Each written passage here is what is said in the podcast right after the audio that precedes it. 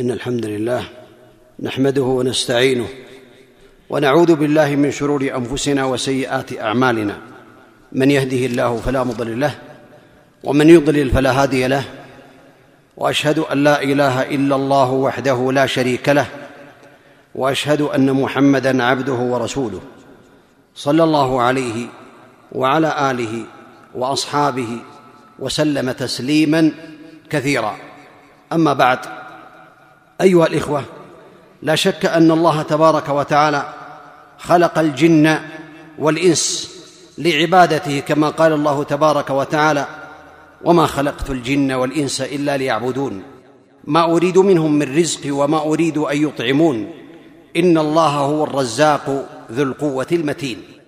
فالله تعالى خلقنا لعبادته وحده لا شريك له ومن قام بهذه العبادة كانت له السعادة في الدنيا والآخرة. وهذه الكلمة أو هذه المحاضرة عن أسباب الحياة السعيدة. ما هي الأسباب التي إذا سلكها الإنسان وعملها الإنسان كان سعيدا في الدنيا والآخرة؟ وكان موفقا وكان معانا وكان محبوبا عند الله تبارك وتعالى. وأنجاه الله تعالى من كل مكروه. ويسر له كل ما يحبه ويتمناه في دنياه وأخراه. ولا شك أن السبب هو الموصل إلى الشيء فيقال السبب ما يوصل إلى غيره وأسباب السعادة هي الأمور التي يتوصل بها الإنسان إلى السعادة في الدنيا والآخرة. وإذا ترك هذه الأمور وهذه الأسباب فضدها أسباب الشقاوة والتعاسة والذل والهوان في الدنيا والآخرة.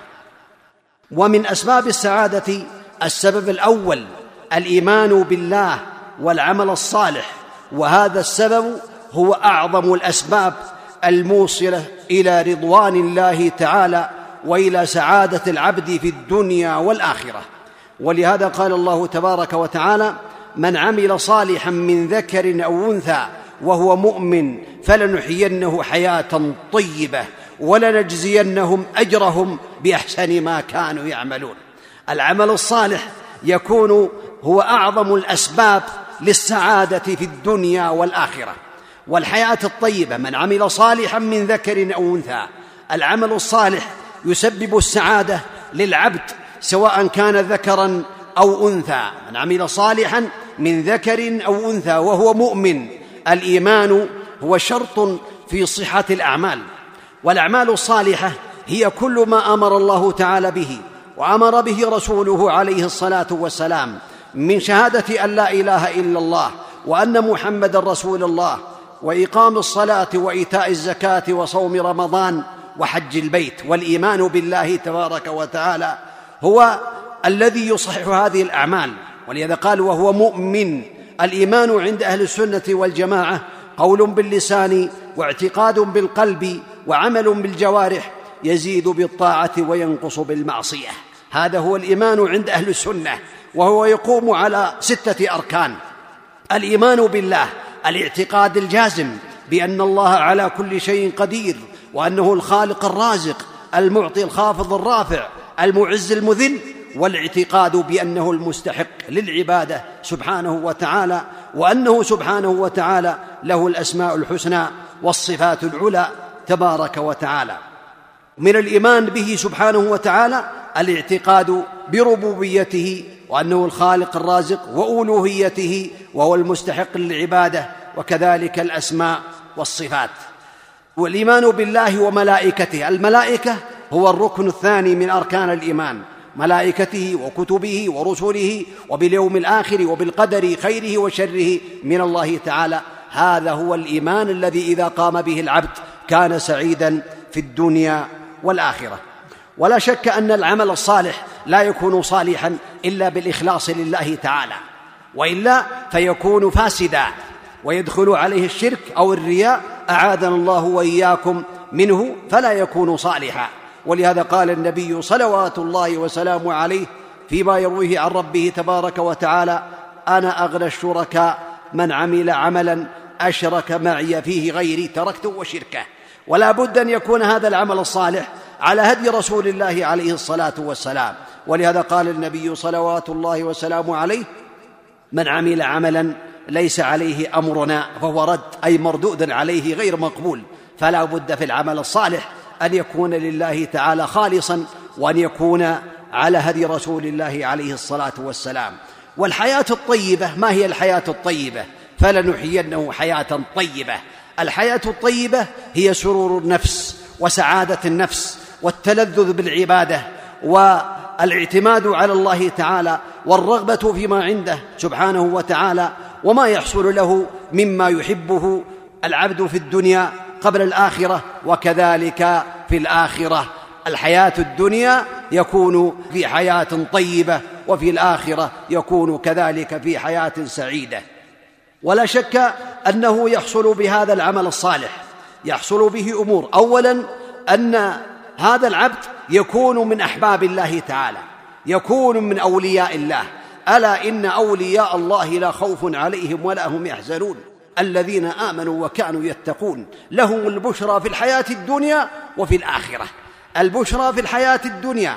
الذين آمنوا وكانوا يتقون يقومون بالواجبات ويبتعدون عن المحرمات وكانوا يتقون. لهم البشرى. البشرى في الحياة الدنيا. البشرى في الدنيا هي الثناء الصالح والمحبة من المؤمنين لهذا العبد والرؤيا الصالحة التي ترى للعبد أو يراها. ولهذا قال الله تبارك وتعالى في كتابه العزيز يبين إن الذين آمنوا وعملوا الصالحات سيجعل لهم الرحمن ودا أي محبة في قلوب المؤمنين. وإذا أحبه المؤمنون دل على أن الله يحبه. ولهذا قال النبي عليه الصلاة والسلام إذا أحب الله العبد نادى جبريل يا جبريل إني أحب فلان فأحبه. فينادي جبريل في أهل السماء إن الله يحب فلان فأحبه فيحبه من في السماء ويوضع له القبول في الأرض ومحبة الناس في الأرض. وإذا أبغض الله العبد نادى جبريل يا جبريل إني أبغض فلان فأبغضوه. فينادي جبريل في أهل السماء إن الله يبغض فلان فأبغضوه فيبغضه أهل السماء ويوضع له أو توضع له البغضاء في الأرض. هذا الذي يحبه الله تعالى يكون سعيدا من أسباب السعادة. لأنه عمل من أعمال الصالحة التي تقربه إلى الله تعالى. والذي يبغضه الله تعالى هذا من أسباب الشقاوة والعياذ بالله تعالى. الفوز برضا الله وجنته. يرضى الله عنه في الدنيا وفي الآخرة يدخله الجنة. ولهذا قال الله تعالى والمؤمنون والمؤمنات بعضهم أولياء بعض يأمرون بالمعروف وينهون عن المنكر. ويقيمون الصلاة ويؤتون الزكاة ويطيعون الله ورسوله. أولئك سيرحمهم الله. إن الله عزيز حكيم. وعد الله المؤمنين والمؤمنات جنات تجري من تحتها الأنهار خالدين فيها. ومساكن طيبة في جنات عدن ورضوان من الله أكبر. ذلك هو الفوز العظيم. هذا من أسباب السعادة التي يسببها العمل الصالح ولهذا يدفع الله تعالى عنه جميع المكروهات ولهذا قال الله تعالى ان الله يدافع عن الذين امنوا. هذا من أسباب السعادة أن يدافع الله عن العبد وأن يصرف عنه كل ما يضره ويحول بينه وبين ما يشقيه ويوفقه لما يسعده في الدنيا والآخرة. وهذا من أسباب السعادة. من أسباب السعادة التي تسعده بسبب الأعمال الصالحة القناعة والمحبة لله ولرسوله. ولهذا قال النبي صلوات الله وسلامه عليه قد أفلح من أسلم ورزق كفافا وقنعه الله بما أتاه. هذا الفلاح يكون السعادة ويكون الخير في الدنيا والآخرة. ولهذا يحمل العبد على كل خير ويدفع عنه كل شر. ولهذا قال النبي صلوات الله وسلامه عليه عجبا لأمر المؤمن إن أمره كله خير وليس ذلك لأحد إلا للمؤمن. إن أصابته سراء صبر فكان خيرا له وإن أصابته ضراء صبر فكان خيرا له. عجبا لأمر المؤمن هذا مما يرفع العجب ويوجد العجب أمر المؤمن كله خير. فلهذا بين النبي عليه الصلاة والسلام هذا العمل العظيم. كذلك ينصر العبد بهذا العمل الصالح في الدنيا والآخرة. بل يكون حقا يكون هذا النصر حق على الله تبارك وتعالى كما قال الله تعالى وكان حقا علينا نصر المؤمنين النجاه ينجيه الله تعالى من كل ما يسوءه وينجيه الله تعالى من المصائب والفتن. إذا كان راقب الله ولهذا كان يونس عليه السلام حينما كان في بطن الحوت قال لا إله إلا أنت سبحانك إني كنت من الظالمين. وقال الله تبارك وتعالى في الآية الأخرى فاستجبنا له ونجيناه من الغم وكذلك ننجي المؤمنين. ونجيناه من الغم هذا من أسباب السعادة التي تسببها الأعمال الصالحة للعبد عند الله تعالى. وكذلك يكون الله تعالى مع العبد. المعية الخاصة معية التوفيق ومعية التسديد ومعية الإعانة ومعية التثبيت. يكون الله تعالى معك هو على عرشه مستو استواء يليق بجلاله لكنه معك بتوفيقه ومعك بإعانته ومعك بنصرته وأن الله مع المؤمنين. هذا من أعظم الأسباب للسعادة. السبب الثاني تقوى الله تعالى. لقول الله تعالى ومن يتق الله يجعل له مخرجا ويرزقه من حيث لا يحتسب. وهذا يسبب له السعادة في الدنيا والآخرة. وسارعوا إلى مغفرة من ربكم وجنة. عرضها السماوات والأرض. أعدت للمتقين الذين ينفقون في السراء والضراء والكاظمين الغيظ والعافين عن الناس. والله يحب المحسنين. هذا يبين الله تعالى. والله يحب المحسنين. هذا يدل على أن الله تبارك وتعالى يحب المحسنين الذين يفعلون هذه الأعمال والذين إذا عملوا إذا عملوا السيئات تابوا إلى الله تبارك وتعالى ورجعوا إلى الله تبارك وتعالى. وكذلك التفريق بين الحق والباطل كما قال الله تبارك وتعالى يا أيها الذين آمنوا إن تتقوا الله يجعل لكم فرقانا. أي يفرق به بين الحق والباطل هذا توفيق من الله. فإذا رأيت العبد يوفق للخير ويوفق لترك الباطل ويوفق لمحبة الخير وكره الباطل فهذا يدل على أن الله تبارك وتعالى وفقه. وهذا كذلك من أسباب السعادة أن يوفقه للرزق من حيث لا يشعر على باله من حيث لا يشعر ولا يخطب في خياله ولهذا قال الله تبارك وتعالى ومن يتق الله يجعل له مخرجا ويرزقه من حيث لا يحتسب. عليك بتقوى الله إن كنت غافلا. يأتيك بالأرزاق من حيث لا تدري فلو كانت الأرزاق وتأتي بقوة لم يأخذ العصفور شيئا مع النسر. ولهذا ثبت على النبي عليه الصلاة والسلام في هذا أن العبد إذا اتقى الله في قوله لو أن ابن آدم هرب من رزقه كما يهرب من الموت لأدركه رزقه كما يدركه الموت. وهذا حديث ثبت عن النبي عليه الصلاة والسلام. ولكن هذا الرزق إذا كان حلالا وكان طيبا كان من أسباب سعادته في الدنيا والآخرة.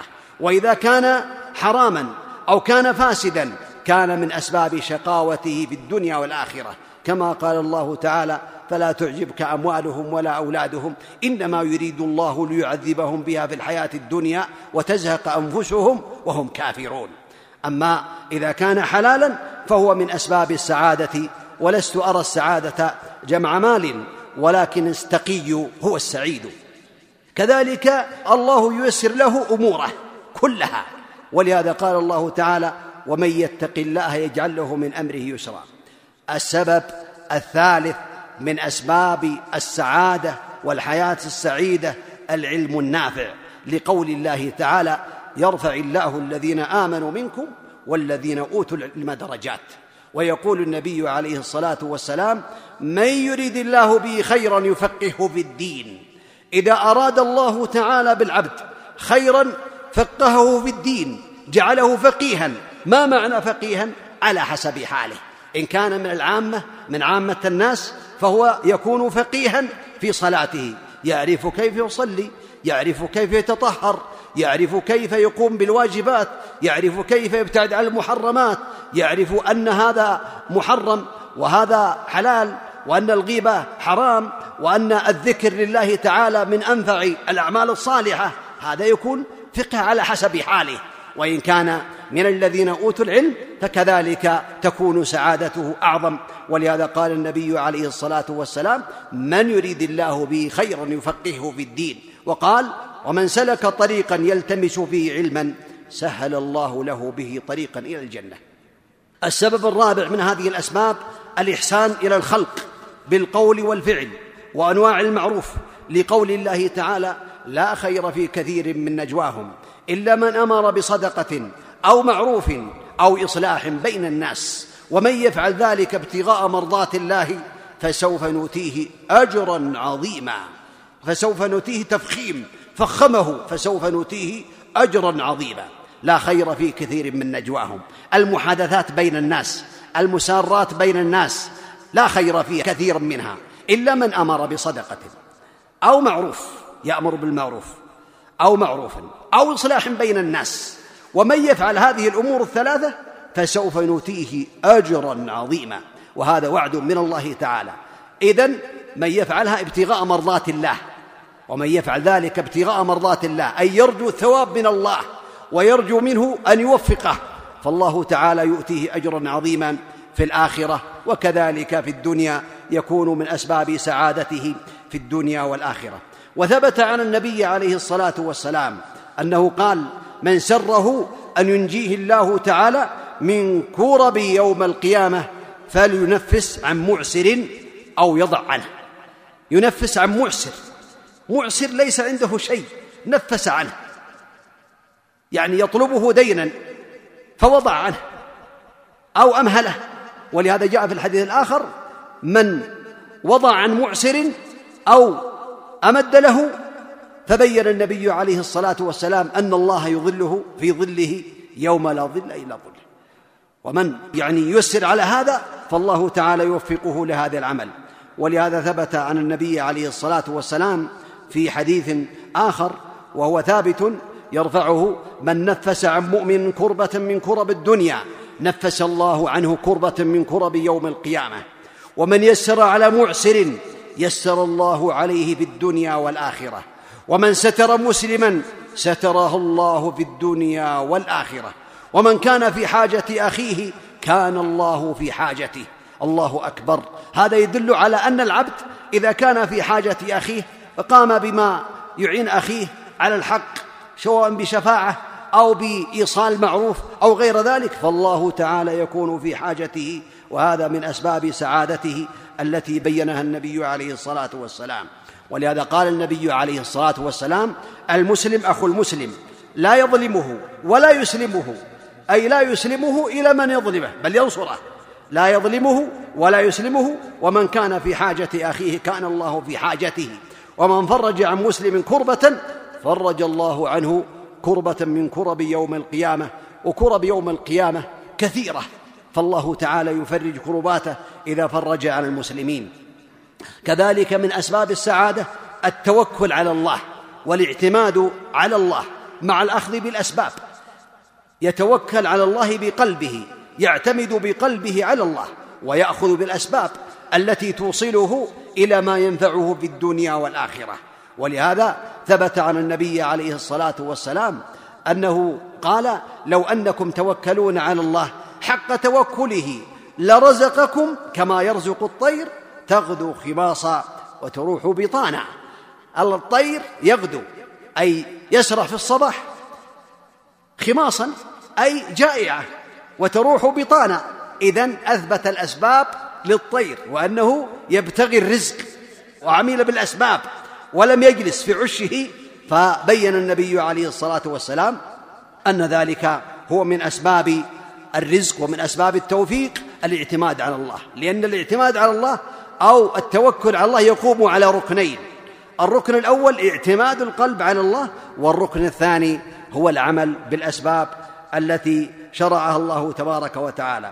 ومما يدل على هذا قول النبي عليه الصلاة والسلام إذا خرج الرجل من بيته فقال بسم الله توكلت على الله ولا حول ولا قوة إلا بالله. قال الشيطان لشيطان آخر كيف لك برجل قد هدي وكفي ووقي؟ يعني هذا هدي وكفي ووقي. من من الناس يقول هذا إذا خرج من بيته؟ إذا خرج العبد من بيته فقال بسم الله توكلت على الله ولا حول ولا قوة إلا بالله. فيقول الشيطان لشيطان آخر كيف لك برجل قد هدي وكفي ووقي؟ هذا يدل على عظم هذا الذكر لكن كثيرا من الناس لا يعملون هذا وهذا شيء يدل على عدم العناية بهذه الأمور. وكذلك من أسباب السعادة أن يقول الإنسان إذا حصل له شيء أو خاف من شيء حسبنا الله ونعم الوكيل. قالها إبراهيم عليه السلام حينما ألقي في النار وقالها محمد عليه الصلاة والسلام حينما قالوا إن الناس قد جمعوا لكم فاخشوهم فزادهم إيمانا. هذا يدل على أن الإنسان ينبغي له أن يلازم هذه أو يعنى بهذه الأمور. من أسباب السعادة صلة الأرحام وبر الوالدين ولهذا ثبت عن النبي عليه الصلاة والسلام من حديث أنس رضي الله عنه أنه قال من سره أن يبسط له في رزقه وأن ينسى له في أثره فليصل رحمه. متفق عليه.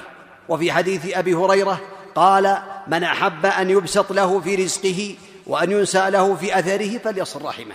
يبسط له في رزقه أي يمد في رزقه يكون رزقه كثيرا حلالا بسبب صلة الأرحام.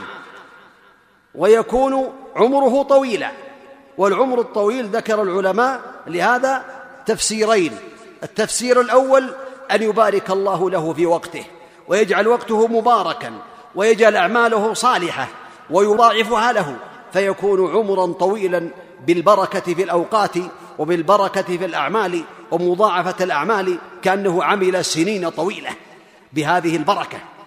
وقول آخر وهو أن الله يمد في عمره حقيقة.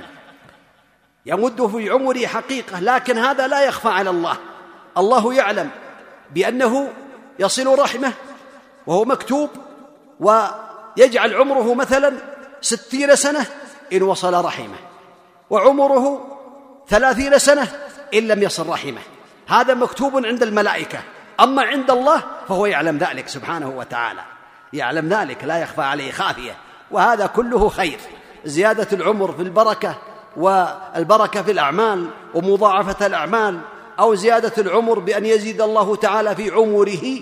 وهذا شيء مشاهد في الغالب أن من أحسن إلى أرحامه ووصلهم بالمال والجاه والإحسان وغير ذلك. هذا من المشاهد الحسي أن الله تعالى يطيل في عمره ويبارك في حياته ويبارك في أموره كلها. وهذا شيء يسبب السعادة في الدنيا والآخرة. السبب السابع العمل بأسباب شرح الصدر. هذا يسبب السعادة. العمل بأسباب شرح الصدر يسبب السعادة للإنسان في الدنيا والآخرة.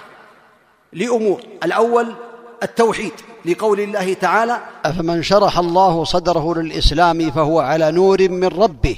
فويل للقاسية قلوبهم من ذكر الله.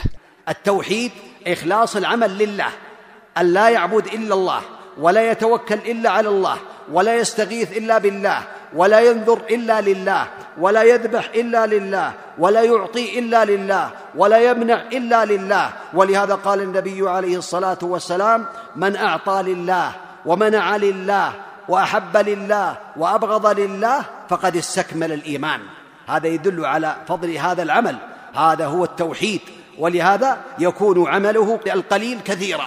ثبت عن النبي عليه الصلاة والسلام أنه جاء إليه رجل على جمل ويريد الإسلام فلم يستطع أن يقول لا إله إلا الله. حينما أخبره النبي عليه الصلاة والسلام بأمور الإسلام وشرائع الإسلام قال أقررت. يقول أقررت. يعني أقر. ما أحسن أن يقول أشهد أن لا إله إلا الله وأشهد أن محمدا عبده ورسوله. ففي هذه اللحظة سقط خف البعير في جحر يربوع أي جربوع كما يقول بعض الإخوة. في جحر يربوع سقط خف البعير فسقط الرجل من على ظهر البعير فمات. فقيل له عليكم بالرجل فوجدوه قد مات. فقال النبي عليه الصلاة والسلام عمل قليلا وأجر كثيرا. عمل قليلا وأجر كثيرا. عمل قليلا وأجر كثيرا. هذا الحديث رواه الإمام أحمد رحمه الله. هذا يدل على أنه ما قال إلا أقررت لكنها خرجت من قلبه على لسانه. خرجت من قلبه على لسانه وأنه مستعد أن يقوم بجميع الأعمال التي أمر الله بها. رجل آخر قال يا رسول الله أسلم أو أقاتل. جاء في وقت القتال وهو حريص على أن يقاتل. فيخشى أن يكون الإسلام يعني يؤخره عن القتال. فقال أسلم ثم قاتل. فأسلم ثم قاتل فقتل. فقال النبي عليه الصلاة والسلام عمل قليلا وأجر كثيرا. هذا التوحيد هذا من أسباب سعادته في الدنيا والآخرة. والتوحيد يشرح الله تعالى به الصدور والشرك والرياء أعاذنا الله وإياكم يضيق الصدور ويبعد الإنسان عن السعادة وعن الخير كذلك. والعلم كذلك تقدم هو من أسباب انشراح الصدر والإنابة والتوبة والرجوع إلى الله تعالى. ودوام ذكر الله تعالى على كل حال. الإحسان إلى الخلق وتقدم الشجاعة في مواطنها. قد تكون الشجاعة في قتال الكفار وقد تكون بأمر بالمعروف ونهي عن المنكر والإحسان إلى الناس بالخير هذا شجاع لأنه سيطر على نفسه وغلبها كما قال النبي عليه الصلاة والسلام ليس الشديد شديد السرعة وإنما الشديد الذي يملك نفسه عند الغضب. كذلك إخراج دغل القلب أي حقده وغشه هذا من أسباب السعادة في الدنيا والآخرة. ولهذا قال النبي عليه الصلاة والسلام حينما سئل سأله سائل فقال يا رسول الله من أفضل الناس؟ قال أفضل الناس كل مخموم القلب صدوق اللسان. كل مخموم القلب صدوق اللسان. هذا هو أفضل الناس. قالوا يا رسول الله قد علمنا صدوق اللسان فمن هو مخموم القلب؟ معنى مخموم القلب مكنوس. بيت مخموم مكنوس منظف مطهر. فقال النبي عليه الصلاة والسلام هو التقي النقي. لا إثم فيه ولا غل ولا حسد. رزقنا الله وإياكم هذا القلب.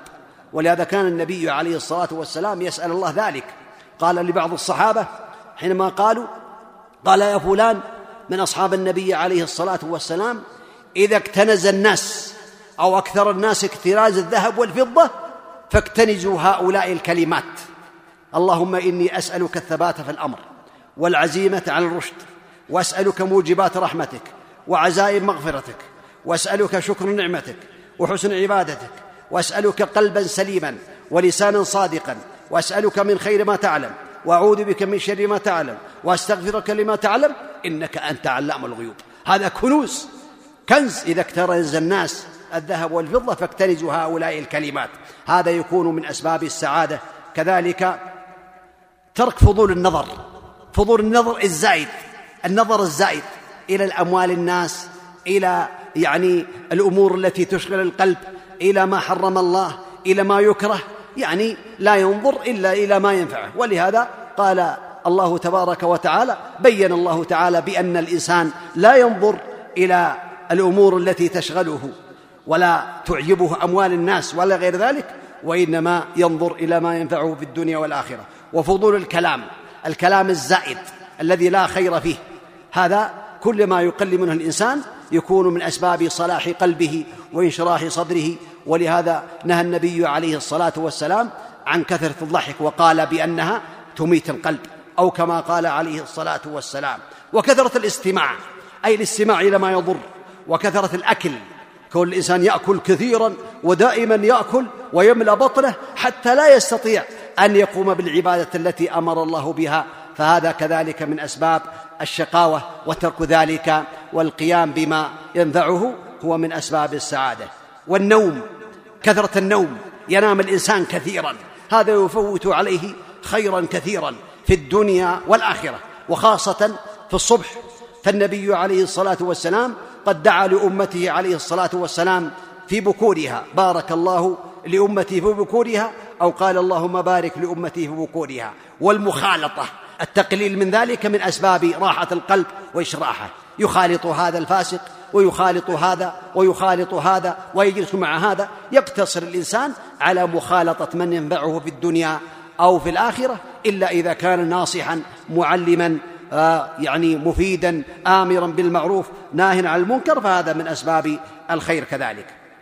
السبب الثامن النظر إلى من هو دونك وأسفل منك في أمور الدنيا. والنظر إلى من هو فوقك في طاعة الله تعالى وطاعة النبي عليه الصلاة والسلام. ولهذا قال النبي عليه الصلاة والسلام انظروا إلى من هو أسفل منكم ولا تنظروا إلى من هو فوقكم فإنه حري أن تزدروا نعمة الله عليكم. فالإنسان إذا نظر إلى من هو أسفل منه في المال أو في الصحة أو في غير ذلك من الأمور يزداد إيمانه ويشكر الله تعالى. أما إذا نظر إلى من هو فوقه فإنه يكون متسلسلا ولا ينتهي الأمر. ينظر إلى من هو فوقه بالملايين. عنده ملايين. ينظر إلى من هو فوقه بالبليارات. عنده أكثر من ذلك. ينظر إلى من هو فلا يكون سعيدا في الدنيا والآخرة. كلما يصل الإنسان إلى درجة ينظر إلى من هو تحته وأسفل منه في أمور الدنيا وفي أمور الآخرة والأعمال الصالحة والعلم النافع والعمل الصالح يقتدي بمن هو خير منه وبمن هو أرفع منه. ومن الأسباب التي تجعل الإنسان سعيدا في الدنيا والآخرة السبب التاسع الاستغفار. فقلت استغفروا ربكم إنه كان غفارا. يرسل السماء عليكم مدرارا ويمددكم بأموال وبنين ويجعل لكم جنات ويجعل لكم أنهارا. يجعل لكم جنات ويجعل لكم أنهارا. ما لكم لا ترجون لله وقارا. فالاستغفار من أسباب السعادة في الدنيا والآخرة ومن أسباب انشراح الصدر ومن أسباب الحياة السعيدة. ولهذا كان النبي عليه الصلاة والسلام يستغفر كثيرا كان يقول يا أيها الناس توبوا إلى الله واستغفروه فإني أتوب إليه في اليوم أكثر من سبعين مرة أو كما قال عليه الصلاة والسلام. وثبت في الحديث الآخر يا أيها الناس استغفروا ربكم فإني أستغفر الله في اليوم مئة مرة أو كما قال النبي عليه الصلاة والسلام. فإذا جمع الإنسان بين هذين الحديثين ولازم كل يوم يستغفر مئة مرة أستغفر الله العظيم أستغفر, أستغفر الله وأتوب إليه أستغفر الله وأتوب إليه. هذا يسبب له السعادة في الدنيا ويسبب له السعادة في الآخرة كذلك. لكن لا يجعل الإنسان رغبته في عمل الدنيا. ذكر العلماء أن من أعمال الدنيا التي يذم عليها الإنسان أو العمل الذي يراد به الدنيا العمل بالأعمال الصالحة. يحج لله تعالى من أجل المال لا من أجل الغفران ولا من أجل أن يقف في مواقف المشاعر ولكن يحج لأجل هذا المال. يصلي ويصوم ويزكي من أجل أن يكثر الله تعالى ماله. وأن يحفظ عليه ولده وأن يحفظ عليه أموره كلها. ولا رغبة له في الآخرة ولا رغبة له في الجنة ولا خوف له من النار. وإنما يريد أن يوفقه الله تعالى في أموره الدنيوية. فالله تعالى قال من كان يريد العاجلة عجلنا له فيها ما نشاء لمن نريد ثم جعلنا له جهنم يصلاها مذموما مدحورا. ومن أراد الآخرة وسعى لها سعيها. وهو مؤمن فأولئك كان سعيهم مشكورا.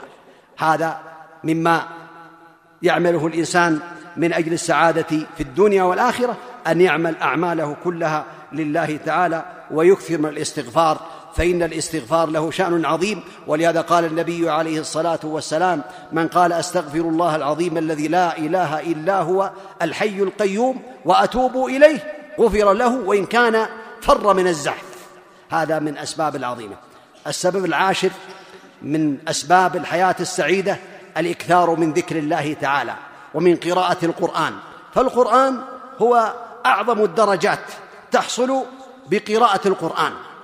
الثواب العظيم وقراءته من السنن العظيمة. أما العمل به فهو من الواجبات المتحتمات أن يعمل بما جاء في كتاب الله تعالى وبما جاء في سنة النبي عليه الصلاة والسلام. فيأتمر بما أمر به وينتهي عما نهي عنه. فأما التلاوة فيحصل على أجر عظيم وسعادة عظيمة في الدنيا والآخرة. أيكم يحب أن يذهب إلى بطحان فيأتي بناقتين كوماوين في غير إثم ولا قطيعة رحم. قالوا نحب ذلك يا رسول الله. قال لأن يغدو أحدكم إلى المسجد فيقرأ آيتين أو يعلم آيتين خير له من ناقتين. وثلاث خير له من ثلاث. وأربع خير له من أربع ومن أعدادهن من الإبل. وثبت عنه عليه الصلاة والسلام أنه قال من قرأ حرفا من كتاب الله كان له بذلك الحرف حسنة. لا أقول ألف لام ميم حرف ولكن ألف حرف ولام حرف وميم حرف. هكذا قال النبي عليه الصلاة والسلام. وكذلك في درجات الجنة على حسب ما أعطاه الله تعالى من الخير ومن قراءة القرآن. على حسب ما عندك من القرآن وتعمل بالقرآن تكون درجاتك.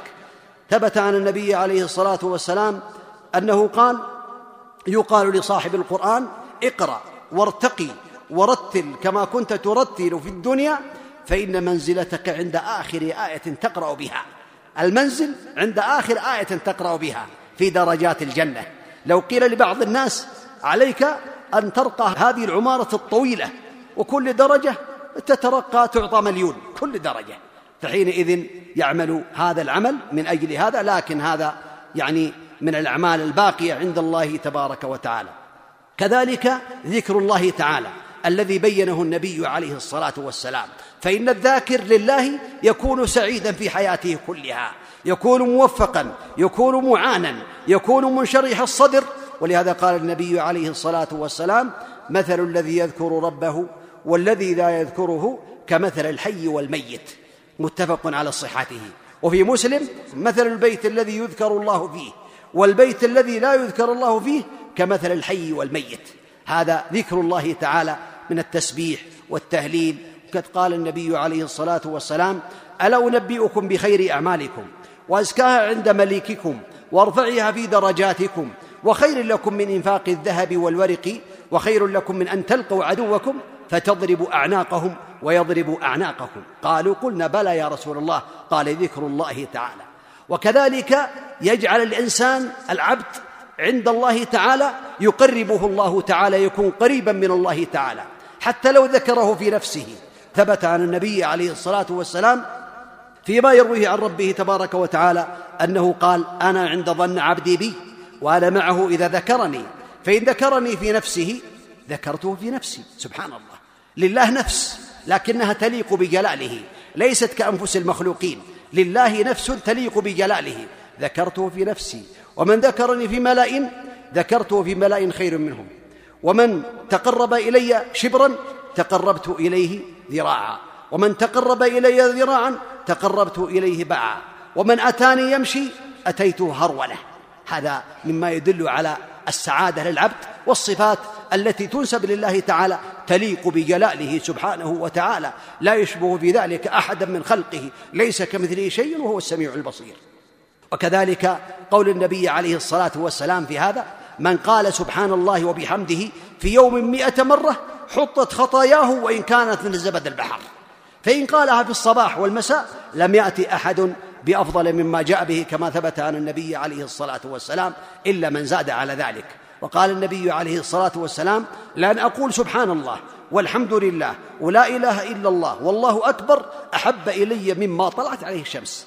طلعت الشمس على الدنيا كلها ما تركت شيء إلا وطلعت عليه. ولهذا بين النبي عليه الصلاة والسلام هذا الفضل.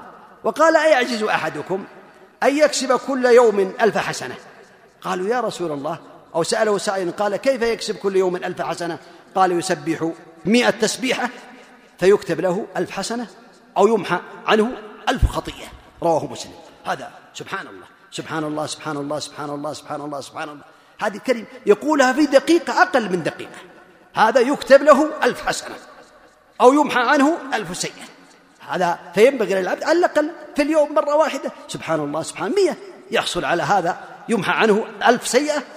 أو يثبت له يكتب له ألف حسنة. هذا من فضل الله تعالى على عباده. قد قال النبي عليه الصلاة والسلام الباقيات الصالحات. سبحان الله والحمد لله ولا إله إلا الله والله أكبر ولا حول ولا قوة إلا بالله. هذه الخمس هذه الأربع أحب الكلام إلى الله أربع وهي التي تقدمت. لا يضرك بأيهن بدأت. سبحان الله والحمد لله ولا إله إلا الله والله أكبر. فإن زدت عليها ولا حول ولا قوة إلا بالله فهي الباقيات الصالحات أي من الباقيات الصالحات التي يجدها الإنسان عند الله تعالى. كذلك يكون ذاكرا لله تعالى في مواطن في المواطن التي شرع الله تعالى في الذكر فيها في الصباح في المساء إذا ركب السيارة إذا دخل البيت إذا خرج من البيت إذا دخل الخلاء.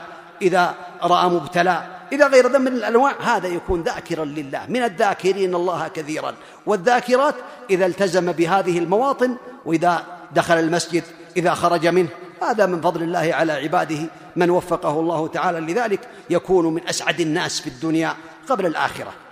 أما الإعراض عن ذكر الله تعالى فهو من أسباب الشقاوة. ومن أعرض عن ذكري فإن له معيشة ضنكا. من أسباب السعادة أو من أسباب الحياة السعيدة الدعاء والالتجاء إلى الله تعالى بطلب السعادة الحقيقية في الدنيا والآخرة. وإذا سألك عبادي عني فإني قريب أجيب دعوة الداعي. إذا دعان. قد ثبت عن النبي عليه الصلاة والسلام أنه قال إن ربكم حي كريم يستحي من عبده إذا رفع إليه يديه أن يردهما صفرا إذا رفعت يديك لله يستحي الله تعالى منك. فلا يرد يديك إلا وفيها شيء من الخير. وعليك أن تعلم أن الحياء هو خاص بالله ليس كحياء المخلوق. حياؤه تبارك وتعالى يليق بجلاله لا يشبه في حيائه أحدا من خلقه في حيائهم. يختص به سبحانه وتعالى ليس كمثله شيء. كذلك يقول عليه الصلاة والسلام في هذا الفضل العظيم ما من مسلم يدعو الله بدعوة ليس فيها إثم ولا قطيعة رحم إلا أعطاه الله بها إحدى ثلاث. إما أن يعجل له دعوته في الدنيا وإما أن يصرف عنه من الشر مثلها وإما أن يدخرها له إلى يوم القيامة. قال الصحابة يا رسول الله إذا نكثر. قال الله أكثر. تصور بعض الناس يدعو الله دعوت الله ودعوت الله ما رأى ما استجاب الله لي. هذا من أسباب عدم إجابة الدعاء لأنه استعجل. استعجل فحينئذ لا يجاب دعاءه. ادعو الله تعالى بما شئت والله تعالى يعلم المصلحة التي تنفعك. قد يكون على العبد حادث أو مرض يعني خطير عليه ويسأل الله شيئا ولكن الله تبارك وتعالى يعلم بأن صرف المرض أنفع له أو صرف المصيبة التي تحل به أنفع له فيصرفها عنه. وإما أن يصرف عنهم من الشر مثلها ولهذا قال الصحابة إذا نكثر قال الله أكثر. كل ما تدعون الله تعالى فالله أكثر في عطائه وفي إجابته. وقد ذكر النبي عليه الصلاة والسلام دعوات تجمع للإنسان خيري الدنيا والآخرة. منها اللهم اصلح لي ديني الذي هو عصمة أمري واصلح لي دنياي التي فيها معاشي واصلح لي آخرتي التي إليها معادي واجعل الحياة زيادة لي في كل خير واجعل الموت راحة لي من كل شر. اللهم إني أسألك الهدى والسداد. هذا من أعظم الأمور. ولهذا قال النبي عليه الصلاة والسلام لعلي يا علي سل الله الهدى والسداد. واذكر بالهدى هداية الطريق والسداد إصابة السهم أو كما قال النبي عليه الصلاة والسلام. فالهداية بيد الله وهي من أسباب السعادة في الدنيا والآخرة. وكذلك من أعظم الدعوات التي يدعو بها الإنسان اللهم إني أسألك العفو والعافية في الدنيا والآخرة. العفو في الدنيا والعافية يشمل كل شيء من المرض من الفقر من النفاق من المعاصي من كل ما يسوء الإنسان ويسبب له الشقاوة في الدنيا والآخرة. العافية في الآخرة من النار من المصائب من كرب يوم القيامة. اللهم إني أسألك العفو والعافية في الدنيا والآخرة. وأعظم من ذلك أن يسأل الله اليقين. اللهم إني أسألك اليقين والعفو والعافية في الدنيا والآخرة. كذلك من الأمور التي ينبغي له أن يلازمها ويتعلمها كما كان النبي عليه الصلاة والسلام فذلك اللهم احسن عاقبتي في الأمور كلها وأجرني من خزي الدنيا وعذاب الآخرة. السبب الثاني عشر من هذه الأسباب دفع السيئة بالحسنة من أسباب السعادة في الدنيا والآخرة. كما قال الله تعالى ادفع بالتي أحسن فإذا الذي بينك وبينه عداوة كأنه ولي حميم. هذا من أسباب السعادة ومن أسباب الراحة النفسية ومن أسباب الألفة بين الناس أن تدفع بالتي هي أحسن. وعباد الرحمن الذين يمشون على الأرض هونا وإذا خاطبهم الجاهلون قالوا سلاما والذين لا يشهدون الزور وإذا مروا باللغو مروا كراما. والسبب الثالث عشر الاشتغال بعمل من الأعمال النافعة في الدنيا أو في الآخرة. هذا إذا كان الإنسان مريضا بالأمراض النفسية أو غير ذلك أو كان فقيرا يلتمس له عملا ينفعه في الدنيا أو ينفعه في الآخرة. وأعظم الأعمال طلب العلم النافع وطلب الحلال كذلك. بعد ذلك يشغل نفسه حتى لا تشغل نفسه بالباطل ويحصل على الثواب ولا يعرض فكره لما يشغله ويعذبه. وكذلك السبب الرابع عشر الاهتمام بعمل اليوم الحاضر. وقطعه على الماضي والمستقبل. هذا إذا كان الإنسان مصابا بالأمراض النفسية أو بالقلق أو بالهم أو بغير ذلك فليقطع. لا يفكر فيما مضى من المصائب التي حصلت له ولا يفكر في المستقبل في الأمور التي تحصل له أو يسيء الظن بالله تعالى. وإنما يقطع ذلك ولا يفكر فيه ويعمل في ما يختص بهذا اليوم حتى يستفيد وحتى يقطع الوساوس عن نفسه. كذلك من أسباب السعادة التحدث بنعم الله تعالى الظاهرة والباطنة. وأما بنعمة ربك فحدث. فينظر إلى ما أعطاه الله تعالى من النعم التي حرمها كثير من الناس. ومهما فقد عنده أو نقص عنده من النعم فإنه يجد نعمة أو نعما عظيمة لا تعد ولا تحصى كما قال الله تعالى وإن تعدوا نعمة الله لا تحصوها إن الإنسان لظلوم كفار.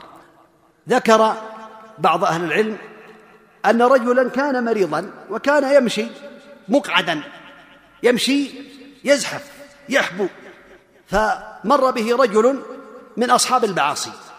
فقال هذا المقعد لهذا الرجل الحمد لله الذي عافاني مما ابتلاك به وفضلني على كثير ممن خلق تفضيلا. هذا مقعد فسمع هذا الرجل العاصي فجاء إليه قال ماذا فضلك الله علي به؟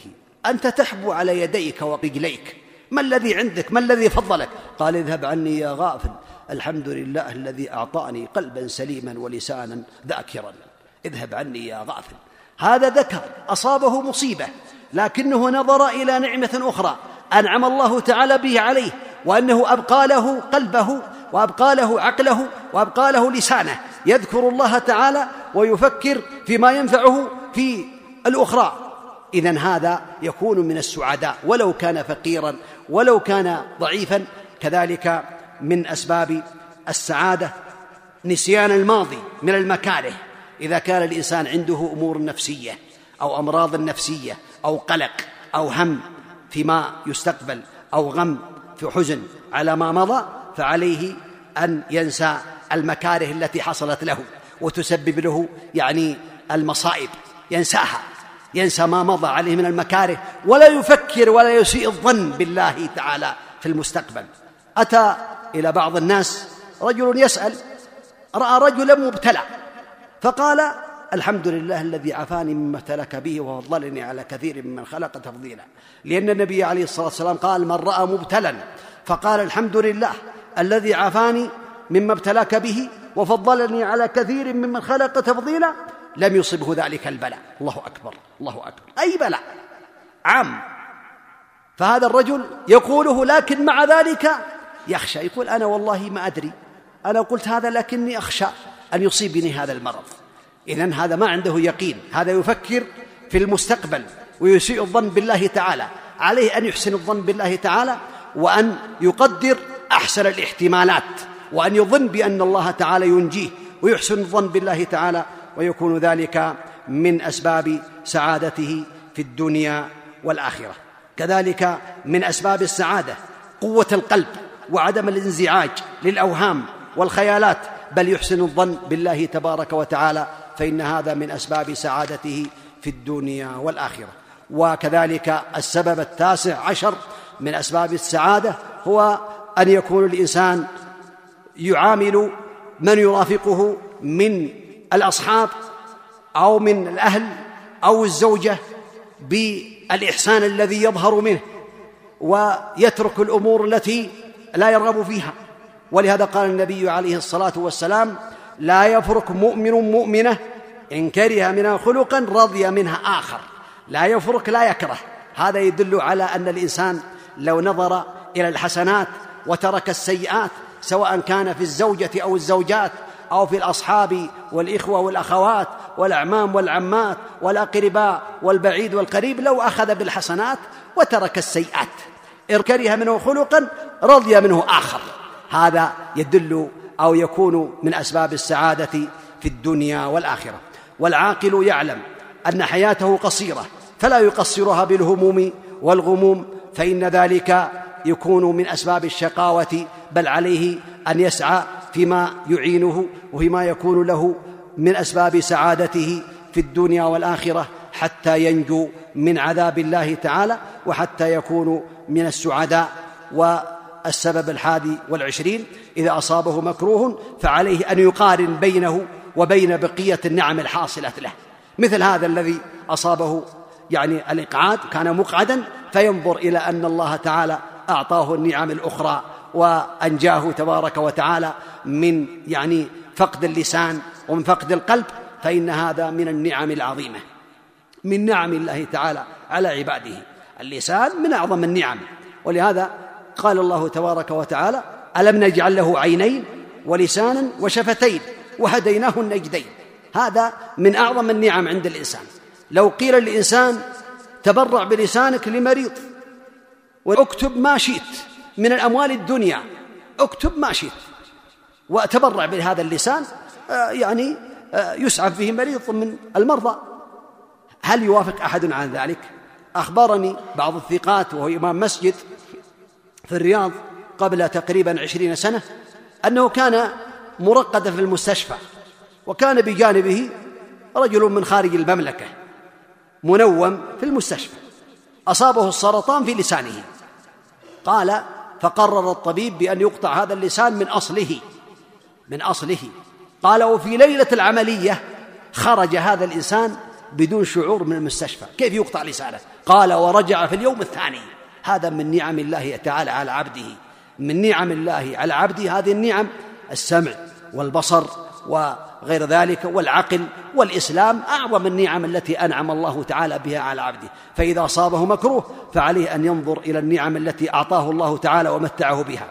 كذلك من الأمور التي تعين الإنسان على سعادته أن يجعل فكره فيما يعود عليه بالنفع في الدنيا والآخرة ويترك التفكير فيما يضره ويترك التفكير في الأمور الأخرى ويعلم أن أذية الناس لا تضره بل تضرهم ونفعه في الثواب ينتفع بهذا.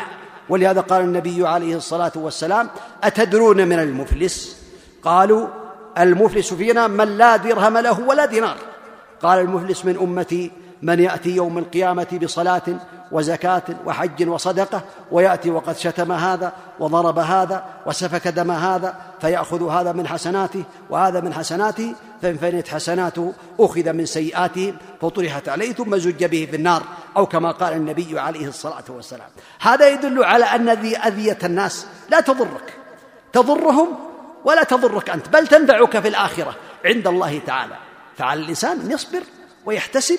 ولهذا قال النبي عليه الصلاة والسلام من كظم غيظا من كظم غيظا وهو قادر على إنفاذه دعاه الله على رؤوس الأشهاد يوم القيامة حتى يخيره في الحور العين ما شاء. رواه أبو داود. هذا من فضل الله تعالى عليه. كثير من الناس ما يستطيع يخضم الغيظ. يسب يلعن غير ذلك يهجر. وهذا من أسباب الشقاوة من أسباب السعادة أن يكون هناك ألفة بين الجيران وبين الأصحاب وبين الأقرباء وبين الأحياء وبين الأسر وبين الجماعات يكون بينهم ألفة وتراحم. ومن أسباب الشقاوة الهجر والضغينة والحسد والبغضاء هذه من أسباب الشقاوة في الدنيا والآخرة. ولهذا ثبت عن النبي عليه الصلاة والسلام أنه قال تعرض الأعمال على الله تعالى. يوم الاثنين ويوم الخميس. فيغفر الله تعالى لكل مسلم لا يشرك به شيئا. إلا رجل كانت بينه وبين أخيه شحناء فيقول الله تعالى أنظروا هذين حتى يصطلحا. أو كما قال النبي عليه الصلاة والسلام. فأعماله توقف. أعماله موقوفة. حتى يتوب إلى الله وحتى يصالح هذا الإنسان. ولهذا ثبت على النبي عليه الصلاة والسلام أنه قال من هجر مسلما سنة فكأنما قتله أو كما قال النبي عليه الصلاة والسلام. هذا خطر عظيم. كثير من الناس أو بعض الناس يهجر أخاه ولا يسلم عليه وهذا من من أسباب الشقاوة ومن أسباب ضيق الصدر بين الجيران وبين الإخوة. أما العفو والتسامح فهذا من أسباب السعادة ومن أسباب الحياة السعيدة التي بينها الله تبارك وتعالى وبينها النبي عليه الصلاة والسلام. السبب الرابع والعشرون لا يطلب المسلم الشكر على المعروف الذي بذله إلا من الله تعالى. إنما نطعمكم لوجه الله. لا نريد منكم جزاء ولا شكورا. فإذا أحسنت إلى الناس فلا تنتظر المكافأة. لا تنتظر لأنك عملت العمل لله وترجو ثواب الله تعالى. إذا قدمت ضيافة لبعض الناس لله تكون لله. إنما نطعمكم لوجه الله. لا تريد أن يكافئوك. ولهذا قال النبي عليه الصلاة والسلام ثلاثة لا ينظر الله إليهم ولا يزكيهم ولا يكلمهم ولهم عذاب أليم أي يوم القيامة. أو كما قال عليه الصلاة والسلام المسبل إزارة والمنان والمنفق سلعته في الحلف الكاذبة أو كما قال النبي عليه الصلاة والسلام. فالمنان يدخل في هذا. بعض الناس يعني إذا أحسن إلى إنسان بإقراض أو بضيافة أو بغير ذلك من المعروف أو بالشفاعة يمن عليه بعد ذلك. هذا ما يعملها لله. لأن الإنسان إذا عمل شيئا فإنما يطلب ثوابه من الله. ولهذا إذا احتسب الإنسان أعماله لله تعالى فهذا يكون له الثواب عند الله تعالى حتى في المباحات في الطعام والشراب والنوم والبيع والشراء وغير ذلك لو احتسبها لله تعالى فهي تكون عبادة لله تعالى. ولهذا ثبت عن النبي عليه الصلاة والسلام أنه قال إذا أنفق الرجل على أهله النفقة يحتسبها فهي له صدقة. تصور كم من النفقات التي ينفق الناس على أهاليهم أو على أهليهم النفقات الكثيرة بالملايين الكثيرة. لو احتسب هذا الإنسان أنها صدقة كل ما يشتري لأهله شيئا يحتسبه صدقة ويحتسب أجره عند الله تعالى.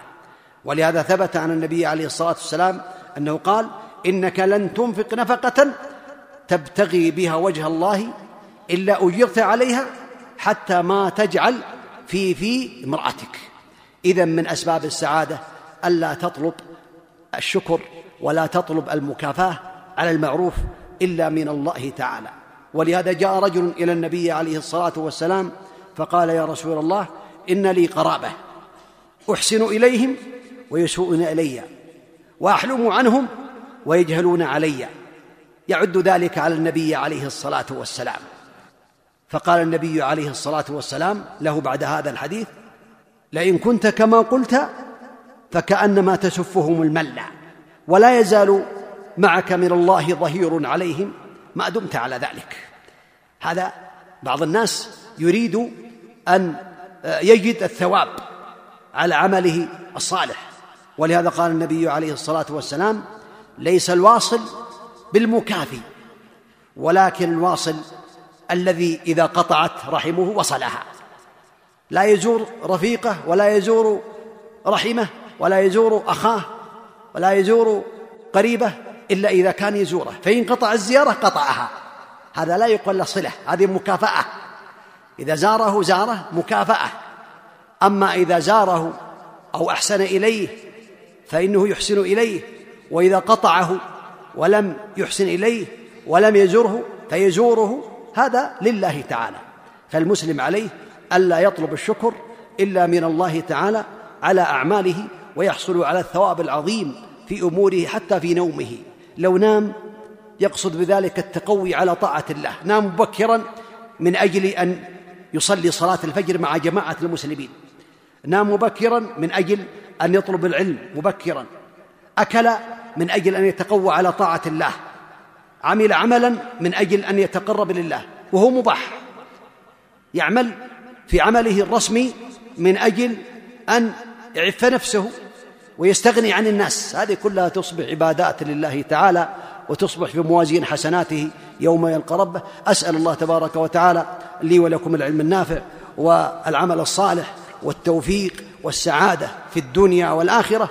فإن السعادة خلاصة السعادة تكون بطاعة الله تعالى وطاعة النبي عليه الصلاة والسلام وهذا مجموع في قول الله تعالى وما أتاكم الرسول فخذوه وما نهاكم عنه فانتهوا واتقوا الله إن الله شديد العقاب أسأل الله لي ولكم التوفيق والتسديد والهداية وأن يجعلنا وإياكم ممن يستمعون القول فيتبعون أحسنه إنه ولي ذلك والقادر عليه صلى الله وسلم وبارك على نبينا محمد وعلى آله وأصحابه أجمعين. هذا يقول ما حكم من يريد يصلح بين الناس ويسعى بين الآخرين بالإصلاح وهو من المقصرين في حق الأرحام والأقارب من المواصلة يعني يسيء إلى أرحامه ويصلح بين الناس. هذا إساءته إلى أرحامه هذا إثم عليه وقطيعة عليه وسعيه بالإصلاح بين الناس إذا أراد به وجه الله تعالى هذا واجب عليه ويثاب عليه. ولهذا الإنسان إذا كان عليه واجبان فقام بواجب وترك الآخر كتب له ما عمل ولم يكتب له ما لم يعمل. بل يأثم على ترك الواجبات التي أوجب الله تبارك وتعالى عليه. يقول هنا ما رأيك في شخص يعطي شخص آخر مبلغ نقدي ويطلب منه بعد عام عدد من كراتين الصابون. هل هذا حلال أم حرام؟ وبالعكس آه، صابون بفلوس. خلاصة هذه المسألة يقال لها السلم بيع السلم. النبي عليه الصلاة والسلام قال من أسلف في شيء فليسلف في كيل معلوم ووزن معلوم إلى أجل معلوم. لكن لابد من ضبط الصفات التي تفرق أو تبين الحقوق. فإذا قال أنا مثلا أشتري منك صابون عشرة كراتين صابون من تائد المكتوب عليه 180 بالتحديد كم وزنه في الوقت الفلاني فإن هذا لا بأس به حتى لو كان ثمنه كثيرا لأن هذا يقال له بيع السلم لكن بشرط أن لا يأخذ نقودا لأن بعضهم يبيع في النهاية لا يأخذ الصابون ثم يبيعه كيف شاء. أو يقول أنا أشتري منك سيارة موديل كذا وكذا مثلا ديدسن غمارة موديل كذا وكذا يحدد الأوصاف قوة كذا وكذا في زمن كذا وكذا بمبلغ حاضر باليد هذا لا بأس به؟ إذا كانت الصفات معلومة وتؤدى كما حصلت. يقول أعطى صديقة سيارة هايلوكس غمارتين وعلى أن يعطي هذا الصديق القرض العقاري. فلا هذا حلال أم حرام؟ هذا عليه أن يراجع أصحاب الشأن. يذهب إلى أصحاب القرض العقاري الذين أقرضوه ويقول أنا أريد أعطي فلان سيارة كذا كذا هل تسمحون وهل توافقون على ذلك؟ ها؟ فلا بد أن تكون الأمور بينة واضحة. أما من يشتري بنقود فهذا لا يجوز. فلوس بفلوس أو نقود بنقود الخلاصة أن الإنسان يراجع البنك العقاري ويسألهم عن هذا حتى يخبروه. نعم. ما حكم من لبس الجورب من غير وضوء ناسيا وقام بالمسح عليه مدة المسح؟ هذا المسح على الجوربين من الرخص التي يسر الله تعالى بها على عباده. كما ثبت عن النبي عليه الصلاة والسلام في الأحاديث الكثيرة أنه عليه الصلاة والسلام شرع المسح على الخفين والجوربين يوم بليلة للمقيم وثلاثة أيام بلياليها للمسافر وهذا يكون بشروط. أولا يلبسه على طهارة يلبسه على طهارة أي بعد الوضوء. ثم يبقى بهذا الملبوس ولا ينزعه فإذا أحدث توضأ ثم مسح عليه يحسب من بداية المسح. بداية المدة من أول مسح بعد حدث. مثال ذلك إنسان توضأ للفجر ثم لبس الجوربين ثم بقي على طهارته وصلى الظهر وصلى العصر والمغرب والعشاء وهو لا يزال على وضوء الفجر. هذا يحصل لبعض الناس وقد يكون قليلا لكن هذا يحصل. صلى النبي عليه الصلاة والسلام في مكة خمسة أوقات بوضوء واحد. ثم نام. ثم استيقظ بعد الفجر ومسح على خفيه. فإن المدة تبدأ من هذا المسح الذي حصل بعد الحدث الذي هو النوم. فيحسب ثلاثة أيام بلياليها المسافر والمقيم يحسب يوما بليلة. أما هذا الذي نسي ومسى على الشراب أو آه يعني الخف وهو لم يلبسه على طهارة فإن عليه أن يعيد صلواته كلها التي لم يتوضأ فيها لأنه مسح وهو على غير طهارة. وأسأل الله تبارك وتعالى لي ولكم العلم النافع والتوفيق لما يحب ويرضاه. صلى الله وسلم وبارك على نبينا محمد وعلى آله وأصحابه أجمعين.